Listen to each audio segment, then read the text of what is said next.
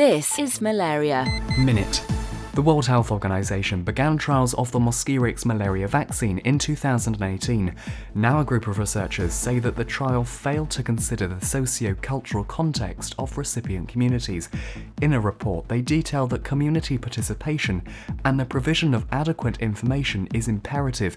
For the first time in history, scientists have made a high-quality genome assembly from the DNA of a single mosquito, a breakthrough in the fight against malaria. Traditional DNA models are taken taken from a patchwork of dozens of mosquitoes. This advance will enable researchers to study mosquitoes in greater depth. And an international research team led by the University of California, Riverside has found that malaria parasites genome organization strongly correlates with the parasite's virulence. The findings highlight the importance of spatial genome organization. That's all the latest news on Friday, the 8th of February. Malaria. Minute.